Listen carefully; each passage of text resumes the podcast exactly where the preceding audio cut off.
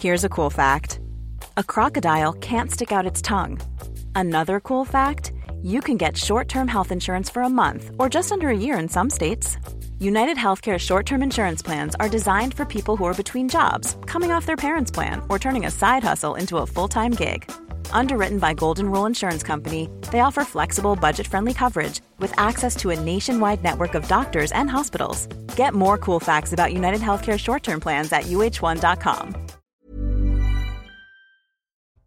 Bonsoir à tous, très heureuse de vous retrouver pour votre rendez-vous euh, du samedi soir face à Bob Côté avec moi évidemment pour m'accompagner.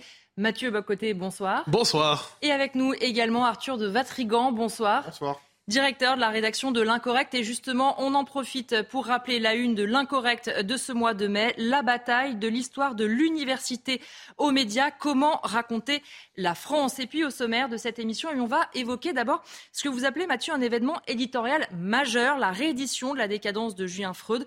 Pourquoi cet ouvrage est-il essentiel? Qu'est-ce qu'il dit de notre société? Vous nous donnerez votre point de vue. Et puis, on parlait à l'instant de la une de l'Incorrect. Justement, on va en débattre. Comment raconter notre histoire? Est-ce qu'elle intéresse encore autant? Et puis en dernière partie, vous recevrez euh, Richard de pour son ouvrage Le rond de serviette est-il de droite face à Bob Côté C'est parti. Ces dernières semaines, nous avons été témoins, sans le savoir, d'un événement éditorial majeur. Les éditions du CERF ont décidé de rééditer un ouvrage majeur et oublié d'un auteur lui-même majeur et oublié. Nous parlons de la décadence de Julien Freud. Et c'est à la fois sur ce penseur et cet ouvrage que vous souhaitez revenir pour votre première éditorial. Oui, de temps en temps, je crois, il faut prendre un peu de temps dans les grands médias pour s'intéresser aux grands penseurs qui nous permettent de jeter un regard profond, un regard perspicace, un regard euh, qui coupe en fait de transversal sur notre réalité, qui sont capables, même s'ils sont morts depuis quelques décennies déjà, de jeter un regard neuf sur notre société. Et ce penseur, c'est Julien Freund. Julien Freund, en 1921-1993, je dirais un des grands philosophes politiques français du XXe siècle un des grands philosophes qui aura examiné, mené une réflexion de fond sur qu'est-ce que c'est la politique. Qu'est-ce que c'est la politique fondamentalement? Quelles sont les catégories qui permettent de comprendre la politique? Que, Quels sont les, les, grands enjeux pour comprendre la politique? Une réflexion de fond qui nous sortait justement du commentaire en superficie. Lorsqu'on traverse son œuvre, lorsqu'on explore son œuvre, lorsqu'on en sort, on en ressort avec une lecture beaucoup plus riche de ce que ça veut dire vivre en société, vivre politiquement. Je donne quelques-uns des titres euh, qui, constituent son œuvre. L'essence du politique, je crois que c'est son classique. Politique et impolitique, la fin de la Renaissance, violence et utopie, le nouvel âge. Je, je souligne sur un penseur oublié parce que Julien Freud n'était pas de gauche. N'étant pas de gauche, il n'a pas été traité comme un grand penseur par une bonne partie de l'intelligentsia, qui le traitait plutôt comme une espèce de réactionnaire sulfureux, un réactionnaire nauséabond, un réactionnaire infréquentable, même s'il avait eu comme maître notamment Raymond Aron, et même si au moment de la Deuxième Guerre mondiale, c'était un résistant admirable, il s'est engagé dans la résistance de la plus belle manière avec le plus grand courage. Qu'est-ce qui est au cœur de la, réflexion de Julien Freund, donc la réédition de ce livre, La décadence, sur lequel je reviendrai dans un instant? Eh bien, c'est une, réflexion fondamentalement réaliste. Quoi qu'on en pense aujourd'hui, la pensée politique dominante, elle est utopiste. Hein, c'est le fameux « il suffirait de », et si on changeait notre conception de l'être humain, et s'il suffisait de vouloir ça, il suffirait de telles mesures, il suffirait de telle philosophie, il suffirait de telle doctrine, il suffirait d'investir des milliards de milliards d'euros pour que d'un coup la société se transforme. Julien Freund dit non. Une société, c'est fondamentalement conflictuel. Une société, c'est fondamentalement contradictoire. Une société, c'est fondamentalement en tension. Une société, c'est chercher à tenir ensemble des gens qui n'ont pas les mêmes valeurs, qui n'ont pas les mêmes philosophies, qui n'ont pas les mêmes principes, qui n'ont pas les mêmes aspirations, et réussir à tenir tous ces gens-là ensemble. Donc, il nous dit l'art politique, c'est un art qui, qui consiste à être capable de tenir ensemble des gens qui, autrement, se taperaient sur la tête, disons c'est comme ça et grande méfiance chez lui envers toutes les utopies. Vous savez, tous les vendeurs d'utopies qui nous disent ma solution est telle que si on l'applique, il n'y aura plus de problème. Julien Freud nous disait le drame de l'utopisme, le drame de l'utopisme, c'est que si vous avez une solution idéale, eh les autres, vous débattez pas avec eux. Vous les congédiez, vous dites soit on débat pas avec vous, on vous condamne aux marges, soit on vous enferme parce que ma, société est parfaite, eh votre société n'est pas parfaite, on veut pas débattre avec vous. Donc c'est un homme qui avait un grand, grand sens des réalités. La vie de Julien Freund, la vie, intellectuelle de Julien Freund tourne autour d'un concept, c'est le concept d'ennemi. Alors ça, c'est fondamental. Et je vais vous raconter une scène qui est assez connue dans le milieu intellectuel, mais qui a ressurgi dans la vie publique il y a quelques années. En 1965, 1965, c'est la soutenance de thèse de Julien Freund, soutenance de thèse grand moment dans la vie de ceux qui l'ont connu. Soutenance de thèse, et là, la question de base dans ça, cette soutenance, c'est qu'est-ce que c'est le politique? Qu'est-ce que c'est le politique fondamentalement? Et Julien Freud nous dit, il n'y a pas de politique sans ennemi. Au cœur de la politique, il y a un ennemi. Et vous devez être capable de faire quelque chose, vous êtes capable de nommer cet ennemi, vous êtes capable de vous défendre contre cet ennemi, vous êtes capable de lutter contre cet ennemi, mais vous devez être capable de le reconnaître. Dans sa soutenance de thèse, il y a un grand philosophe de l'époque, Jean Hippolyte, qui dit Mais c'est une conception pessimiste, tragique, inacceptable. Je ne peux pas l'accepter. Si elle est vraie, je vais me retirer dans mon jardin. Et Julien Freund répond de manière absolument tragique Vous n'avez pas compris, M. Hippolyte. Si l'ennemi le veut, il ira vous chercher jusque dans votre jardin. Je pense que cette réflexion-là, qui était connue par les aficionados de Julien Freund, est remontée à la surface quelque part à l'automne 2015, au moment des attentats du Bataclan quand on a constaté que des gens qui étaient pour la plupart probablement des pacifistes, des idéalistes, des gens qui croyaient qu'il suffirait d'aimer pour ne pas être en conflit, des gens qui avaient cru finalement à la promesse d'un monde sans ennemis, sans conflit, un monde, autrement dit, où ils résistaient en terrasse, comme on dit. Ils ont constaté qu'il était possible que l'ennemi décide d'aller les chercher en terrasse, qu'il décide d'aller les chercher en salle de spectacle. Autrement dit, la figure de l'ennemi est arrivée. Et là, cette conversation, cet échange L'ennemi ira vous chercher jusque dans votre jardin. Elle est réapparue à ce moment-là. Réaction, soit dit en passant, de Jean-Hippolyte en 65. Si tout cela est vrai, il ne me restait plus qu'à me suicider. Et ça, c'est la réaction des intellectuels de gauche, trop souvent, devant la réalité. Si la réalité est trop dure, je préfère fuir le monde que d'affronter ce monde difficile. Dans cet esprit, nommer l'ennemi, eh ben, on l'a vu après le 11 septembre aux États-Unis, on dit c'est quoi l'ennemi? C'est la démocratie contre la terreur.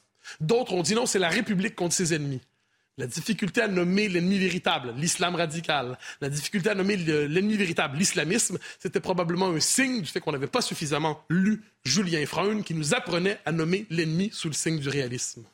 Et pourtant, vous voulez nous parler euh, d'un autre ouvrage, vous le disiez. Oui, alors je, je ne pouvais pas parler de Freund sans faire ce petit parcours. Maintenant, un autre ouvrage, La décadence. La décadence est paru en 1984 une première fois. Euh, c'est un livre, euh, pendant des années, je peux en témoigner, c'était impossible de le trouver. Il fallait se ruiner pour être capable de mettre la main sur l'édition d'origine. Qu'est-ce qu'il y a d'intéressant dans ce livre? C'est que vous savez, aujourd'hui, quand on parle de décadence chez les intellectuels, souvent, quand on parle de décadence, on nous a concept d'extrême droite, concept qui ne veut rien dire, concept des phases. On nous dit toutes les sociétés sont mortes. Hein. Rome est tombé, la chrétienté est tombée, le monde des nations est tombé, l'Empire américain va tomber, on va tous tomber. Ben, la question, cela dit, c'est que lorsqu'on est dans cette société qui aujourd'hui tombe, ce n'est pas agréable. Et Julien Freund propose une réflexion sur la décadence. Il avait déjà commencé dans un premier livre en 80, La fin de la Renaissance. Je vais vous citer un extrait. Il y a, malgré une énergie apparente, comme un affadissement de la volonté des populations de l'Europe. Cet amollissement se manifeste dans les domaines les plus divers, par exemple la facilité avec laquelle les Européens acceptent de se laisser culpabiliser, ou bien l'abandon à une jouissance immédiate et capricieuse, ou encore les justifications d'une violence terroriste quand certains intellectuels ne l'approuvent pas directement. Les Européens seraient-ils même encore capables de mener une guerre? Alors, franchement, ce qu'on pourrait dire, 1980, ça décrit quand même très bien le climat des temps présents et même le climat post-attentat. Et, et, donc, il nous propose une réflexion non seulement sur la décadence des temps présents, mais une histoire du concept de décadence qui finalement nous convainc que nous sommes probablement aujourd'hui décadents. Julien Freud, on le devine, savait que nos sociétés elles-mêmes étaient emportées par ce qu'il appelait justement la décadence. Oui, c'est exactement cela. Il en propose quelques critères. Quelques critères. Premier critère de, de la décadence selon Freud, la perte du sentiment d'identité. La perte du sentiment d'identité. Petite citation, vous me le permettrez encore une fois. Quels que soient les groupements et la civilisation, quelles que soient les générations et les circonstances, la perte du sentiment d'identité collective est génératrice et amplificatrice de détresse et d'angoisse. Elle est annonciatrice d'une vie indigente et appauvrie et à la longue d'une dévitalisation, éventuellement de la mort d'un peuple ou d'une civilisation. Mais il arrive heureusement que l'identité collective se réfugie aussi dans un sommeil plus ou moins long, avec un réveil brutal si durant ce temps elle a été trop asservie. Julien Freund s'inquiétait aussi des grandes migrations, des grandes migrations des temps présents, début des années 90 ici. S'il y a encore une multiplication des diasporas, la stabilité des sociétés peut-elle être mise en cause? Évolueront-elles vers l'intégrisme religieux pour préserver leur identité? Et poser même la question la plus difficile qui soit, la juxtaposition d'éléments aussi hétérogènes ne peut que susciter une désarticulation du corps social. Julien Freund s'inquiétait de la perte d'identité, il s'inquiétait des grandes migrations, il s'inquiétait d'un politique qui s'effondre, impuissant, qui se perd dans le rationalisme juridique, un politique incapable de décider, un politique incapable de nommer l'ennemi, un politique incapable de défendre la société dont il a la responsabilité. Il s'inquiétait d'une société, société trop idéologisée, trop bureaucratisée, une société qui écroule sous les règles, les normes, les documents administratifs et qui perd de sa vitalité, Julien Freund est un des grands philosophes du dernier siècle. On peut le redécouvrir aujourd'hui à travers plusieurs livres, mais notamment à travers La décadence qui paraît aux éditions du Cerf, un livre magnifique qui permet, je le redis, de faire l'histoire du concept de décadence et qui permet de jeter un regard sur la décadence des temps présents. Arthur de Vatrigan, pour vous aussi, c'est un événement éditorial majeur, comme l'a dit euh, Mathieu Bocoté? Écoutez, nous avons affaire à un homme qui a combattu le nazisme les armes à la main, qui a été fait prisonnier, qui s'est évadé, qui a fini la guerre dans le, maquis de la Drôme.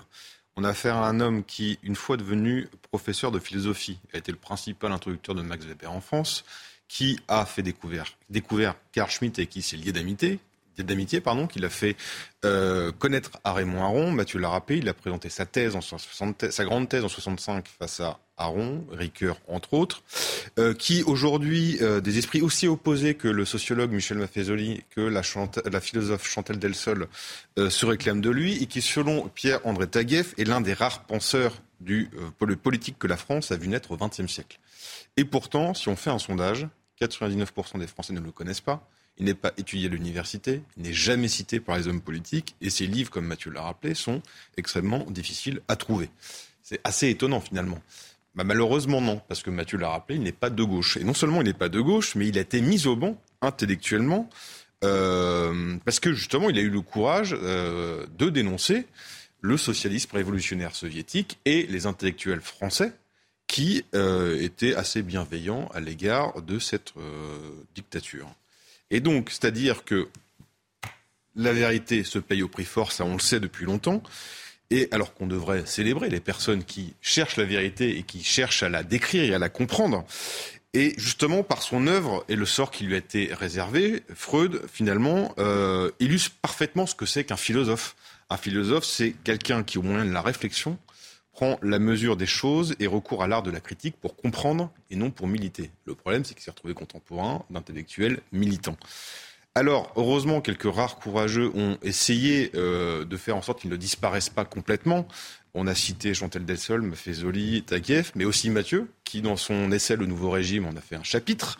Euh, il faut aussi également citer la Nouvelle Librairie euh, et François Bousquet, qui en plus d'être attaqué physiquement par l'extrême gauche, passe son temps à être euh, attaqué médiatiquement par des incultes et qui a eu l'excellente idée de rééditer il y a deux ans les lettres, d'éditer, pardon, de, même pas de, rééditer, de publier les lettres de la vallée, recueil épistolaire de Freund, sachant que l'année d'avant, ils avaient republié la politique ou l'art de désigner l'ennemi. Bah justement, le combat culturel dont on parle souvent et dont la droite parle souvent, ça commence par là, c'est-à-dire réhabiliter des penseurs proscrits par la bienveillance de la gauche, non pas par militantisme, justement, mais par le souci de la vérité et pour essayer de comprendre ce qui nous arrive aujourd'hui en politique intérieure comme en politique extérieure. On va passer euh, au deuxième thème de votre édito. On le disait tout à l'heure, le mensuel L'Incorrect propose un échange, un débat même entre trois historiens à propos de la place de l'histoire dans notre société. Et c'est à partir de ce dossier que vous souhaitez mener votre second édito, euh, Parce qu'il s'agit d'un formidable dossier. Trois historiens, Franck Ferrand, Christophe Dickès et Olivier Dard, une conversation menée sur le rapport à l'histoire dans nos sociétés.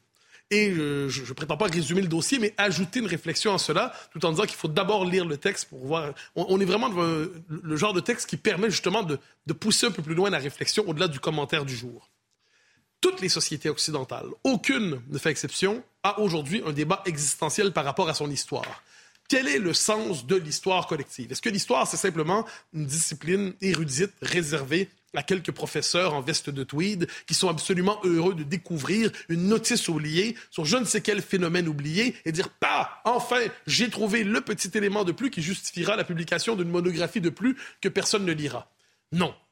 L'histoire, c'est un champ de bataille existentiel. C'est d'abord à travers l'histoire que se raconte l'existence d'une société. C'est parce qu'une société est capable de dire un nous qui se déploie au fil des générations. Ça permet quoi? Ça permet de s'inscrire dans une identité profonde. Vous connaissez cette formule qui revient toujours, le droit à la continuité historique. Mais pour qu'il y ait continuité historique, je ne dois pas voir les générations passées comme de purs étrangers. Je ne dois pas voir les générations qui me précèdent comme des gens qui sont qui n'ont rien à voir avec moi, ou pire encore, comme une collection de béotiens, comme une collection d'individus préhistoriques qui n'auraient rien à nous apprendre à nous modernes parce qu'on est si éclairés, on est si libre, on est tellement supérieur moralement aux générations qui nous ont précédés. Ce débat-là, on le voit aux États-Unis, par exemple. Hein. Ce débat sur le rapport à la civilisation occidentale. Aux États-Unis, depuis les années 90, on se demande est-ce que les États-Unis, c'est un pays issu de l'Occident ou c'est une civilisation nouvelle au-delà de l'Occident? Débat qui est pareil au Canada, soit dit en passant. Un débat en Allemagne. Que, c'est compliqué pour les Allemands, que peuvent-ils faire de leur histoire avec les, crimes commis au nom de l'identité allemande, du nationalisme, nazisme dans ce cas-là, au XXe siècle L'Allemagne a un débat identitaire existentiel avec son histoire. Mais c'est vrai aussi dans un pays comme Israël. C'est absolument passionnant, le débat en Israël. Pour construire la définition de l'identité collective, eh c'est un débat qui traverse le pays depuis 30 ou 40 ans. C'est vrai au Québec, si je peux me permettre. C'est vrai, autrement dit, dans tous les pays occidentaux aujourd'hui, chaque fois avec des enjeux différents. Et c'est vrai en France aussi immédiatement. Question de base, lorsqu'on s'intéresse à l'histoire, c'est une question toute simple, hein. on peut le dire, on par deux pôles. Quelle est la place de la liberté humaine dans l'histoire? On a quelquefois l'impression, si on s'intéresse aux historiens des annales, que tout se déploie comme une espèce de mouvement profond, mouvement technique, mouvement économique, mouvement sociaux. Et puis l'être humain, finalement, n'est qu'à la surface des choses, il s'agite, puis il n'y a aucun pouvoir sur les courants profonds de l'histoire. C'est une lecture qui existe. Mais il y a une autre lecture possible de l'histoire, puis je pense c'est celle à laquelle le commun des mortels est attaché. C'est une histoire qui reconnaît, par exemple, son droit à la biographie. Je ne sais pas si vous êtes comment, mais moi, j'adore, j'adore la lecture des biographies. Pour une raison toute simple, quand on lit une biographie, on raconte l'histoire. Si cet homme-là, à ce moment-là, n'avait pas été présent, eh bien, l'histoire serait tout autre, l'histoire serait très différente. Si Roosevelt n'est pas le président américain au moment de la Deuxième Guerre mondiale, il se peut que les Américains aient une politique isolationniste. De même, pour, si Churchill n'est pas à la tête des Britanniques à ce moment-là. Si, si en, imaginons qu'en 57, le général de Gaulle prenne une crise cardiaque, il puisse pas reprendre le pouvoir en 58, l'histoire de France est tout autre. On pourrait multiplier les exemples.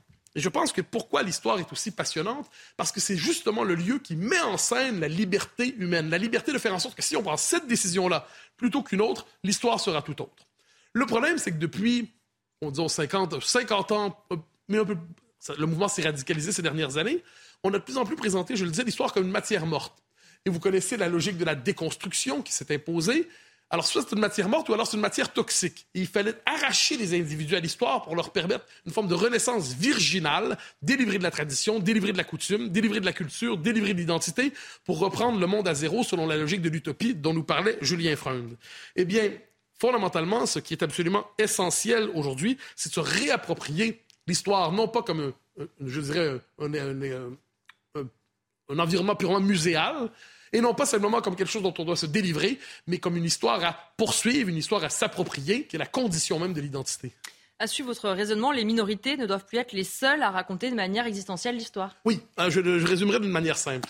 Est-ce qu'il est possible, si on s'identifie au monde occidental, de dire 1492, fin de la Reconquista, bravo, grand moment dans la reconquête du monde occidental par lui-même? Ou est-ce qu'on doit traiter ça? Parce que vous voyez, deux jugements aujourd'hui là-dessus. Soit on dit ça ne nous engage pas, soit on dit c'est terrible, c'est un moment tragique pour la diversité.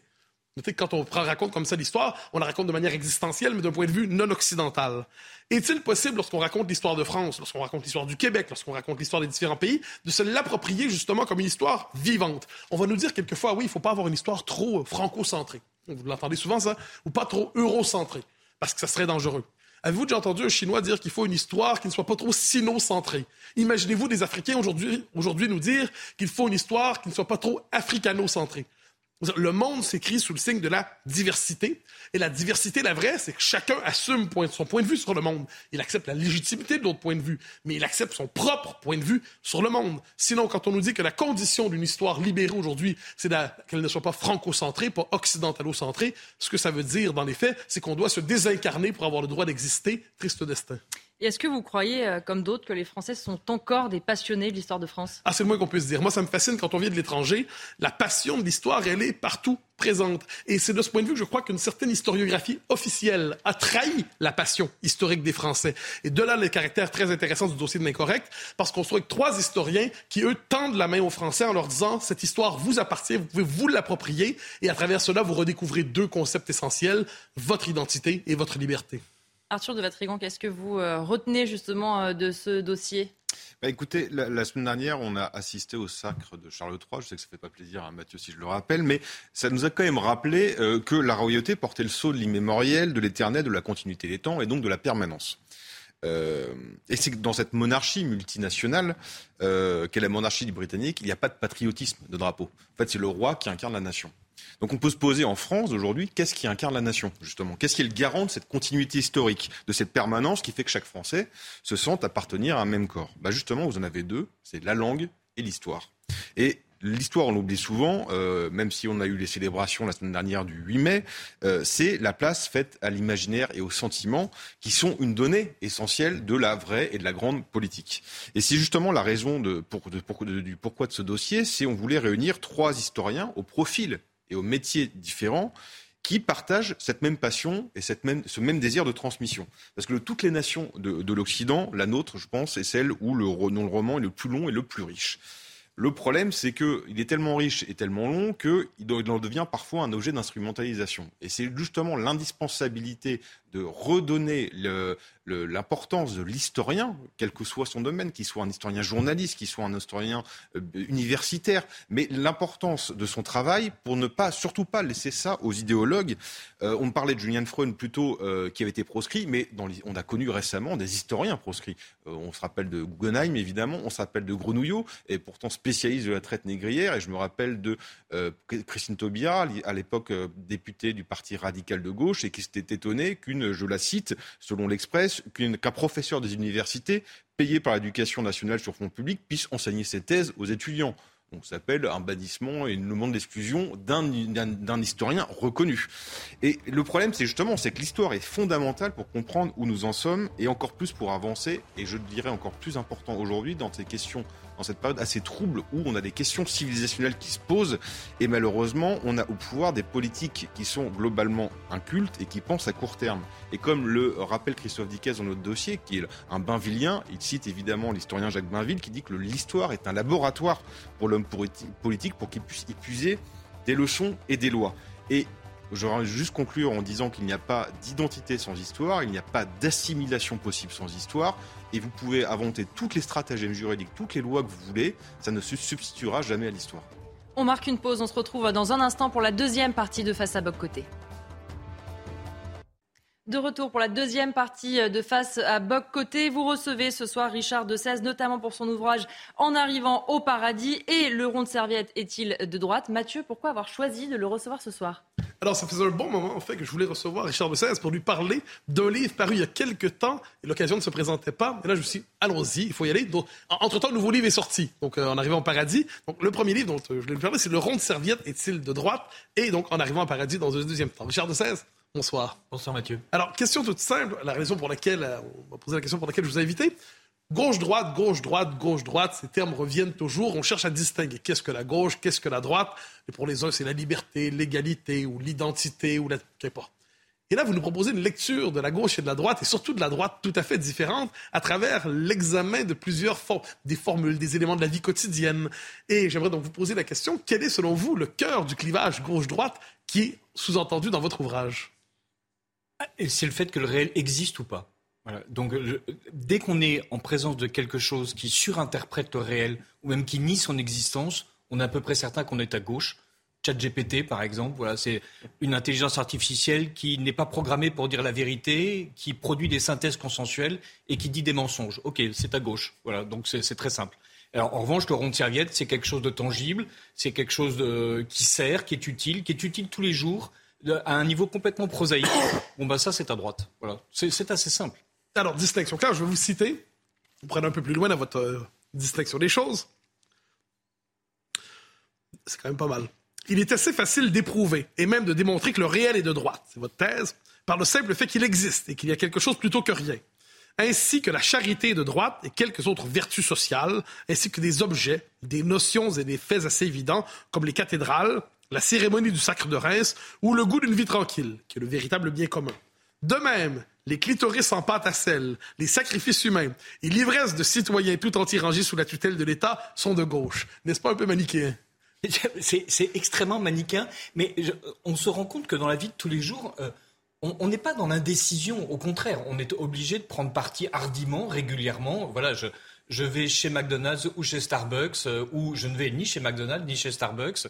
Je, je, vais à droite ou je vais à gauche. Et on est entraîné en fait dans un flux qui ne nous maintient pas dans cette espèce de nuage indécis qui serait euh, le propre de l'honnête homme aujourd'hui d'être toujours suspendu et jamais actualisé bah, Au contraire, voilà, tout ce qui s'est passé de grand est limité. Il est limité dans le temps, il est limité dans l'histoire, il est limité par les choix qui ont été faits. Voilà, on a décidé de bâtir une cathédrale ou le Parthénon. On n'a pas décidé d'élever très lentement en pisé une tour dont on ne savait pas exactement les contours, ou plutôt si on l'a fait, ben, rien n'en reste, rien n'en demeure. Donc oui, c'est manichéen, mais c'est normal parce que la vie est manichéenne.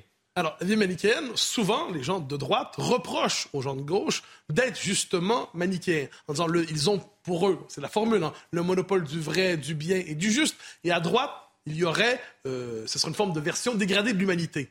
Je me trompe ou vous renversez simplement la proposition en disant que la droite, pour vous, elle est juste, bonne et vraie, et la gauche, fondamentalement, c'est la version dégradée, sinon de l'humanité, à tout le moins de la pensée Alors, de la pensée, sûrement, de l'humanité, non, parce que dans le système de la pensée droite, l'homme de gauche a parfaitement sa place. D'abord, il peut devenir de droite, il y a la possibilité du salut, de la rédemption, ce qui est quand même extrêmement important. Mais surtout, c'est effectivement, l'homme de droite s'attache à déterminer ce qui est juste beau, bon, bien et vrai. et, et ça, c'est quelque chose que la gauche refuse. La gauche, en fait, passe son temps à dire, d'une part, qu'il faut être totalement relatif sur ces concepts-là, et en revanche, qu'elle détient la clé de l'absolue justesse, de l'absolue justice, de l'absolue beauté, et.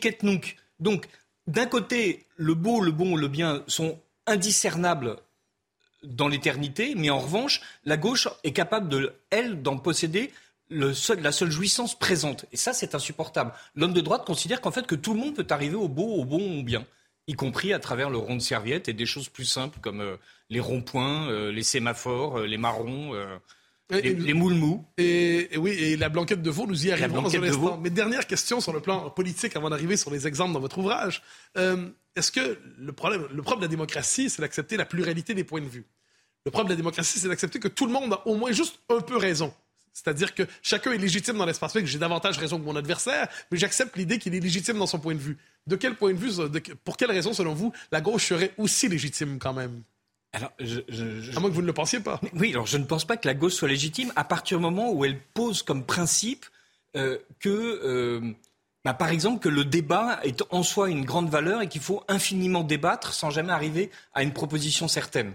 Mais le débat n'est pas en tant que tel une bonne chose pour vous? Si, le débat est quelque chose de bon pourvu qu'on arrive à une conclusion. Et donc, là, le, fait qu'on repousse sans cesse ce débat ou qu'on en change sans cesse les termes, bah, c'est vraiment typique de l'histoire de la gauche qui a réussi à la fois à justifier la colonisation et la décolonisation, euh, qui, euh, avec Thiers, euh, fait tirer sur le peuple de Paris pour ensuite expliquer que Thiers était un type de droite alors qu'en fait c'était un progressiste à l'époque. Bah, on est dans une, une perpétuelle falsification de l'histoire. Et donc ça, ça c'est vraiment gênant. Et donc, si la démocratie euh, consiste à dire que chacun a un peu raison euh, et donc euh, qu'il a le droit de dire n'importe quoi, alors oui, la démocratie, ça paraît pas génial. Si la démocratie, c'est dire que on a tous le droit de débattre, mais qu'à un moment donné, on finira par siffler la fin de la récréation, alors oui, la démocratie, c'est bien. Et du coup, la gauche sera éliminée à l'arrivée. Mais... Et vous avez, vous avez néanmoins l'esprit un moment où la gauche aurait eu raison sur la droite? Non, là, comme ça, spontanément, pas du tout. ah d'accord, quand même. Arthur de Matrigan. Euh, donc là, c'est le rond-point est-il de droite, mais il y a, vous faites une liste très longue. On parle des, vous parlez des soutifs, des tuyas, des ronds-points. Euh. une question, c'est est-ce que vous pensiez qu'un des objets était de gauche et que vous avez finalement découvert qu'il était de droite et inversement? Alors le tote bag. J'étais persuadé. Le, le, tote bag, pour moi, c'était, vous savez, c'est ces espèces de gypsières en, en toile. Ah d'accord. déjà, c'est un mot anglais, donc j'arrivais avec un a priori complet. Et euh, en se pensant sur l'histoire du tote bag, car évidemment ça, ça paraît euh, il y, a, il y, a, des recherches euh, incroyables. Il y a une science historique dont le lecteur ne peut pas avoir conscience quand il, quand il lit mes 3000 signes sur le tote bag. En se penchant sur l'histoire du tote bag, je me suis dit, bah non, en fait, pas du tout. Ce, ce tote bag est profondément de droite. Il est pratique. Euh, euh, même si on en vend à la boutique de l'Elysée, euh, c'est pas grave. On va, on va faire en sorte de sauver le tote bag de la boutique de l'Elysée. On va le rendre à sa vérité, qui est d'être euh, pratique, quotidien, aimable, euh, facile, économe. Il était, les postiers l'utilisaient. il renvoie à des gypsières médiévales. Avec un peu de chance, ce sont les Gaulois qui l'ont inventé. Donc le tote bag est devenu de droite au fur et à mesure que je, m'attachais à lui. En revanche, alors quelque chose que je pensais être de droite et qui est devenu de gauche, non. Là, objectivement, peut-être que je choisis un peu exprès des objets dont, dont intuitivement je sais qu'ils sont excellents et donc évidemment je je me contente même pas de démontrer, je, je, je, je montre, je montre à quel point ils sont de droite et le lecteur est cordialement euh, emporté. Alors, cela dit, un exemple parmi d'autres. le plat du jour est de droite. Oui. Pourquoi? Eh, eh, ben, D'abord parce que c'est un pari. On notera ici qu'on parle d'un élément de la vie quotidienne. Pour vous, la gauche et la droite traversent non seulement les principes, les politiques, mais la vie quotidienne. le plat du jour ou la cuisine fusion sont de droite ou de gauche. voilà. Alors, le plat du jour, s'il s'agit du, bulot mayonnaise, euh, du hareng pomme à l'huile et de la blanquette de veau, ils sont à droite parce que, d'une part, c'est un pari que je fais avec le, le mastroquet dans lequel j'ai mes habitudes. Euh, je vais voir, le patron me dit, je te sers le plat du jour, je dis oui. Et ben, c'est une confiance, c'est une fraternité. Donc on est déjà, euh, on est déjà dans un univers de droite qui n'est pas le jugement que je vais poser euh avec une grille idéologique sur ce que va me proposer le patron. Voilà, ce sont des harengs pommes à l'huile, j'accepte ces harengs pommes à l'huile. Et si ça se trouve, ces harengs pommes à l'huile, ils sont dégueulasses ce jour-là, ben c'est pas grave. Voilà, je, fais quand même confiance au patron quand il me proposera des bulots mayonnaise ou peut-être un truc de fou. Euh, il a tenté un nouveau type de tarte salée. Eh ben j'accepterai. Et par ailleurs, je suis inscrit dans une histoire qui est la longue histoire de la blanquette, par exemple.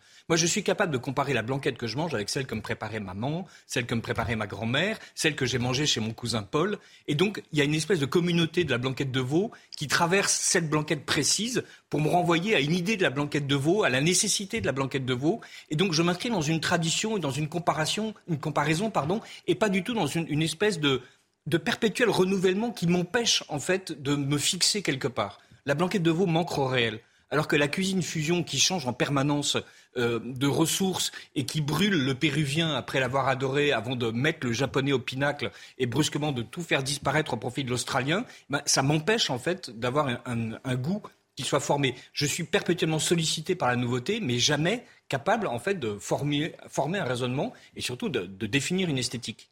C'est ça la blanquette de veau, c'est une esthétique. J'ai bien compris, il y a une esthétique de la blanquette de veau chez vous, qui est une esthétique de la droite, qui est une esthétique du réel, si je comprends bien. Mais diriez-vous de votre livre, Le rond de serviette est-il de droite, qu'il s'agit finalement d'un petit guide sur la vie quotidienne pour savoir être un homme de droite dans un monde qui ne l'est plus? Absolument. Alors, c'est un manuel politique pratique. et, qui permet, en fait, en considérant euh, la moindre des choses, euh, euh, y compris un, micro, une paire de boucles d'oreilles, une cravate, de, se dire voilà, est-ce que je suis en face de quelque chose de droite ou pas, et de s'exercer en fait en pensant à penser en permanence à ce qui est de droite et de gauche. Pourquoi? Non pas pour cliver le monde et le séparer, juste pour être en permanence en contact avec le réel. Être toujours renvoyé au fait que le réel existe et que la véritable nature de l'honnête homme, c'est d'adhérer sans cesse au réel et non pas de se perdre dans les fumées gauchistes. Alors, cela dit, ensuite, je passe la parole à Arthur de Vatrigan. Vous parlez des fumées gauchistes. Mais est-ce qu'on ne pourrait pas nommer aussi, ce que vous avez nommé, fumée gauchiste, la part de l'espérance, la volonté de nouveauté, cette idée de dire que la tradition peut s'amender, la tradition peut se transformer, quelquefois la tradition peut être étouffante. Est-ce que quelquefois la gauche, euh, dont je n'ai pas l'habitude de me réclamer, est-ce qu'elle n'est pas porteuse néanmoins d'un souffle de liberté dans une société un peu trop euh, cadenassée? Non, je ne pense pas du tout. La gauche a, prétendu, euh, là aussi, euh, capturer euh, la volonté d'émancipation et en faire quelque chose qui soit spécifiquement de gauche. Pas du tout.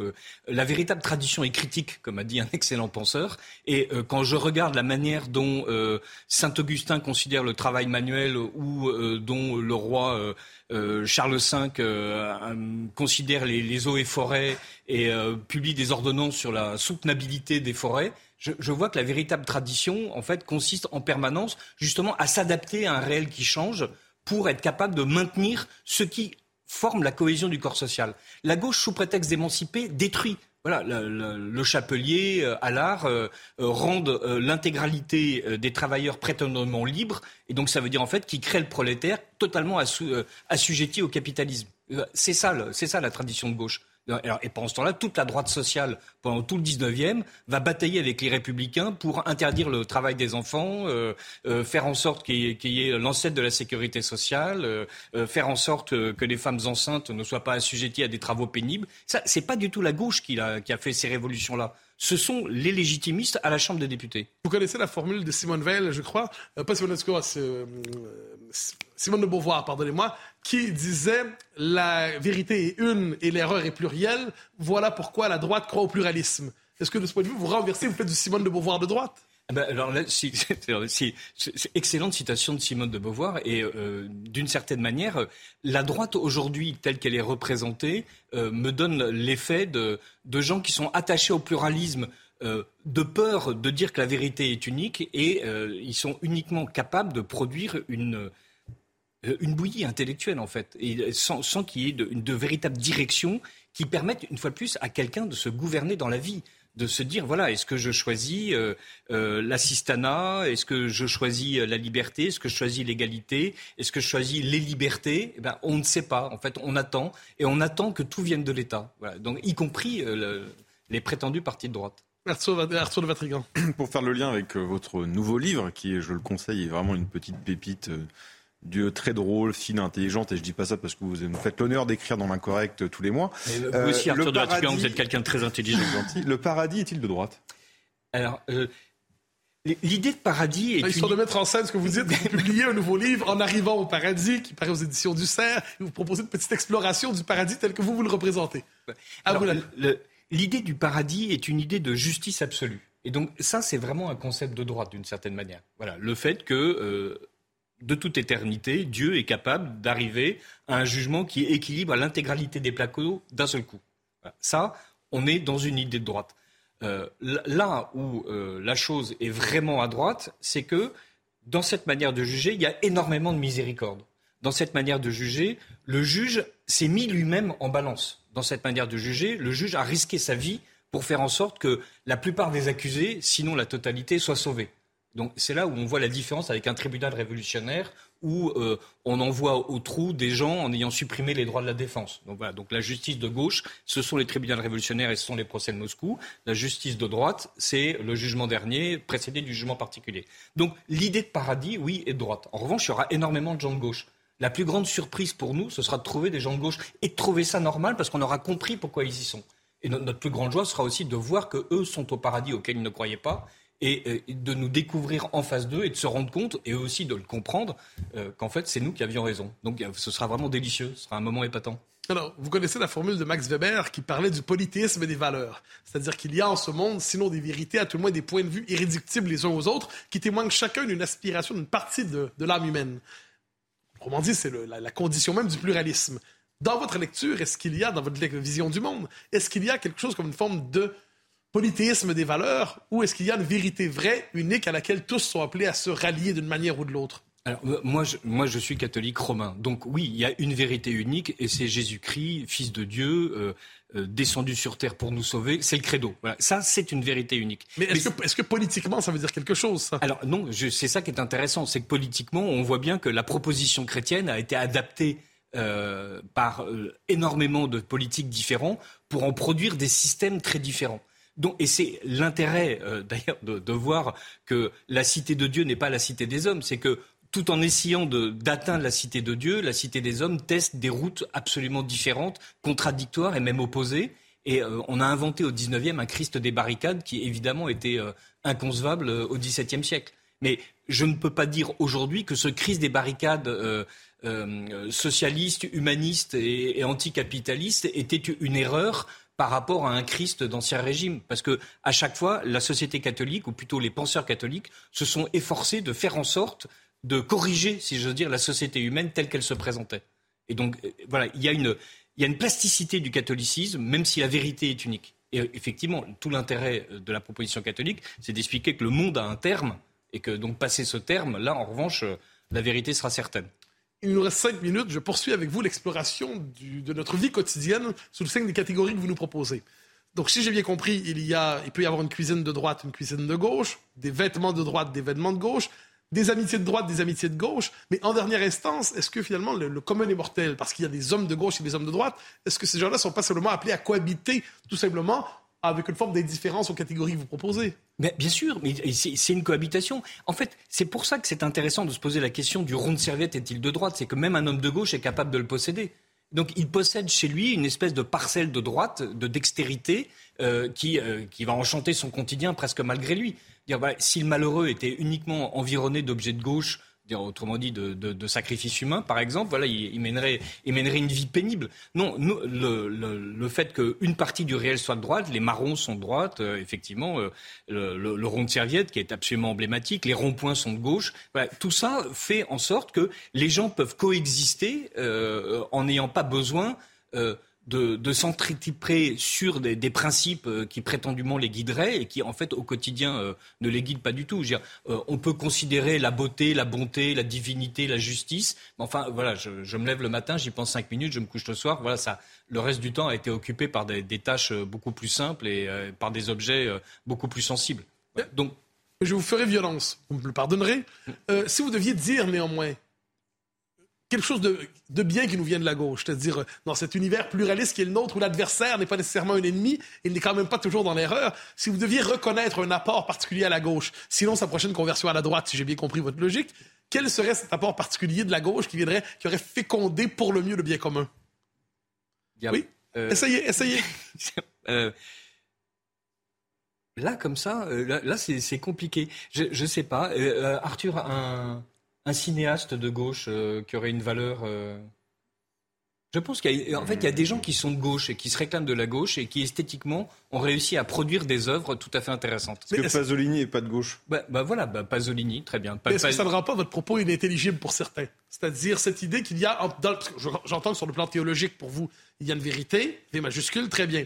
Mais plus on descend dans les choses humaines, moins nous sommes dans le domaine de la vérité, davantage dans le domaine du relatif. Est-ce que vos arguments ne sont pas, n'est-ce pas, de ne pas être entendus dès lors que vous expliquez qu'ils ne sont pas simplement la meilleure défense de certaines traditions, de certaines coutumes, de certains usages, mais c'est la vérité que vous assonnez devant euh, des gens qui sont tout simplement dans l'erreur? Alors, c'est certain de euh, prétendre qu'il y a une vérité euh, absolue du rond de serviette est en même temps sans doute un peu ironique.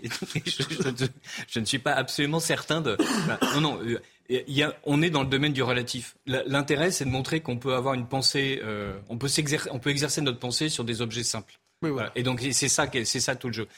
Comme dans le, si vous me permettez, dans les deux minutes qui restent, dans le, en arrivant au paradis, l'idée n'est pas d'écrire un traité de théologie, l'idée de traiter euh, du, temps, euh, de la rétribution, du sort des prières, de la charité, sous une forme amusante et joyeuse. D'abord parce qu'on en a besoin, d'abord parce que Dieu est joyeux, et ensuite parce que, euh, voilà, euh, il ne s'agit pas d'obliger les gens à lire tout Saint-Augustin et tout Saint-Ambroise. Oui, d'ailleurs, on l'évoque euh, dans votre ouvrage, à la fin, ce qui est particulier, c'est que l'arrivée au paradis, tel que vous vous le représentez, c'est un monde finalement assez bureaucratiquement complexe, un monde infiniment moins simple qu'on ne pouvait l'imaginer. Mais, mais parce c'est une projection céleste de la République française. Eh ben, oui, ou, ou, de, ou, de, tous les États, de, de tous les États organisés. Euh, euh, il y a des hiérarchies célestes. C'est ce que nous dit, euh, c'est ce que nous dit la tradition. Voilà, il y a, il y a neuf types d'anges. Donc, j'ai imaginé à quoi servait cette hiérarchie céleste. Et ça sert notamment à expliquer que quand on prie, qu'on n'est pas immédiatement exaucé, c'est sans doute parce que la prière est en train de, cheminer dans les rayons de la bureaucratie. Voilà, donc c'est au moins une explication satisfaisante, je trouve, au fait qu'on a tous prié et que là, pour le moment, on n'est pas tous exaucés un dernier mot sur votre livre. Donc, euh, en arrivant au paradis, lorsqu'on y arrive, ce qui est assez particulier, vous nous l'expliquez, c'est l'homme qui s'y présente, mais ne sait pas exactement. Il croyait que tout serait simple, il croyait qu'il serait exaucé. Il arrive dans un univers qui lui est finalement plus étranger que la vie terrestre. Il arrive dans un univers qui est aussi complexe que la vie terrestre. En fait, j'ai toujours trouvé détestable l'idée que on arrive au paradis, on oublie tout, on oublie le corps et, euh, et on est là assis sur un nuage en train de contempler une divinité qui est comme un spot ultra brillant et il se passe rien pendant l'éternité. C'est c'est juste l'enfer. Dieu s'est fatigué à créer l'intégralité du monde euh, depuis les galaxies jusqu'à Gérard Larcher. Eh ben, euh, on va, on va faire en sorte que cette magnifique euh, création soit sauvegardée dans l'au-delà, parce qu'il n'y a pas de raison qu'elle soit abolie. Voilà. Donc, voilà. c'est pas plus complexe. C'est au moins aussi complexe, et en plus c'est mieux. par exemple, bah, il pleut la nuit, pas le jour. voilà. Les, les, bêtes, les guêpes ne vous piquent pas, mais il y a quand même des guêpes parce que c'est joli. Enfin voilà, non, non, c'est plaisant. Merci à vous d'avoir été euh, notre invité. Merci Arthur de Vintrigan. Merci Mathieu Boccoté. On vous retrouve euh, demain pour le grand euh, rendez-vous. Et évidemment, tout de suite, c'est la suite de nos programmes. Restez avec nous sur CNews.